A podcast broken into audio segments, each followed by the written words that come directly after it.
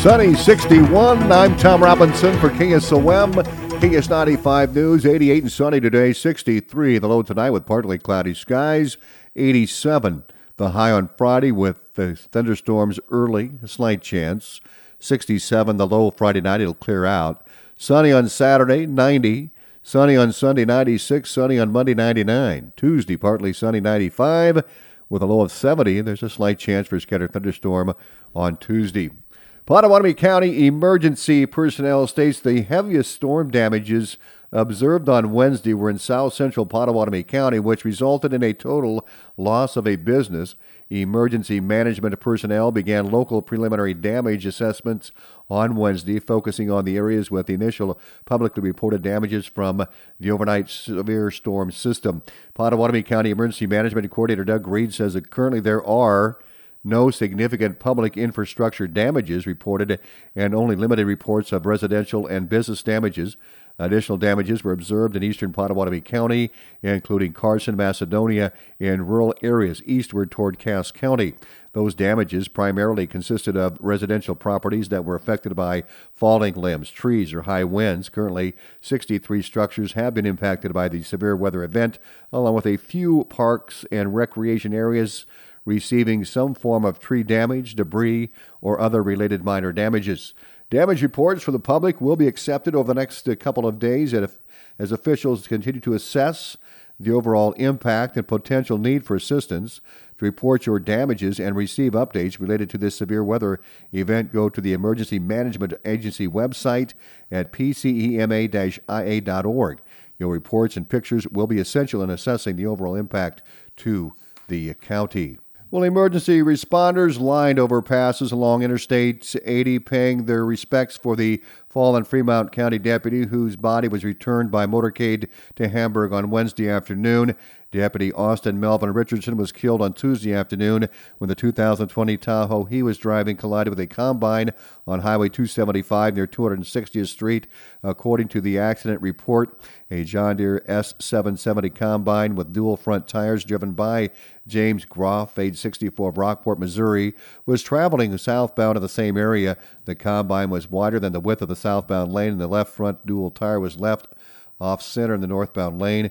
Deputy Richardson collided with the front dual tire of that combine, causing the vehicle to skid sideways and roll several times. Deputy Richardson was killed as a result of the collision. That accident remains under investigation. Now, the Fremont County Sheriff's Office escorted Deputy Austin Melvin Richardson from the State Medical Examiner's Office in Ankeny at around 2 o'clock on I 80 to I 29 south to the Rash-Gude Funeral Home in Hamburg. The Sheriff's Office then asked the public to not join the escort, but they were welcomed to the route and overpasses a vehicle display is located at the Fremont County Sheriff's Office where the public can pay the respects. Cards and mementos left will be given to the family. Now, at this time, there is not a verified GoFundMe or other donation locations. The Sheriff's Office will advise when one is set up. A Monona County teenager already in prison for a murder conviction will hear the verdict in his sexual abuse trial this month. Jay Newbaum is serving a 50 year sentence for killing his friend in Mapleton. He was accused of the sexual abuse of seven girls and had a bench trial on the charges last December. The judge announced he will read his verdict next week. Newbaum will attend the sentencing hearing by video conference from the state prison where he is being held. Well, the Atlantic City Council designated July 2nd, July 3rd, and July 4th for the public use of fireworks within city limits from noon to 11 p.m. each day. The council adopted the ordinance on June 17, 2020. The regulation allows the council to pass an annual resolution setting dates when using fireworks within city limits. Atlantic Mayor Grace Garrett asked those using fireworks to be courteous to their neighbors.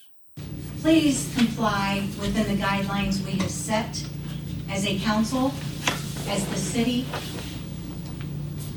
And I will tell you, please be considerate of your neighbors. Do not take fireworks lightly. They are not a toy. We want to give you the opportunity to have fireworks. We want to be able to enjoy the holiday. But please be aware that there are other people that do not enjoy them maybe as most people do whether they are a war veteran, whether or not they are an elderly person, or someone that has animals. Um, so please comply with what has been set forth for our city and be respectful of those around you. That's what we ask you to do. Now, the law bans the discharge of fireworks within 300 feet of a hospital or long term care facility. The ordinance also states no person under the age of 18 shall discharge DOT 1.4 class fireworks without adult supervision. Consumers must follow the directions in the package, and sky lanterns without a tether rope are strictly prohibited. Audubon County Economic Development is encouraging anyone interested in applying for grant funding to attend their informational meeting this evening. Bennett Blake has more. Communities, businesses, and even individuals are all eligible for a portion of the $600,000 ACED has to distribute. The ACED board um, are incredibly excited, uh, very thankful to the supervisors. And this is kind of a once in a lifetime to see some really amazing projects and growth in Audubon County. Sarah Slater with ACED says they'll give an overview of the disbursement process and go over the timelines for submitting grant applications. This is the time that we're going to kind of relay what um, the applications look like, who qualifies, some of the criteria that we're looking at uh, for those applications. And so anybody that, you know, with a project, uh, communities, organizations, cities, um, you know, we just encourage you to come out to the meeting and have all your questions answered at that time. The June 16th meeting will start at 5:30 at the Audubon County Economic Development Office. I'm Bennett Blake reporting. Thanks a lot, Bennett. Atlantic Mayor Grace Garrett administered the oath of office to Sergeant Jimmy James at Wednesday's City Council meeting. Thank you very much. And thank you to your family for all your support to him through the years. And we're glad to have you in Atlantic and part of our team and your um, willingness to step up and support your team in this way. And we look forward to many years of your experience with us. Thank you so much.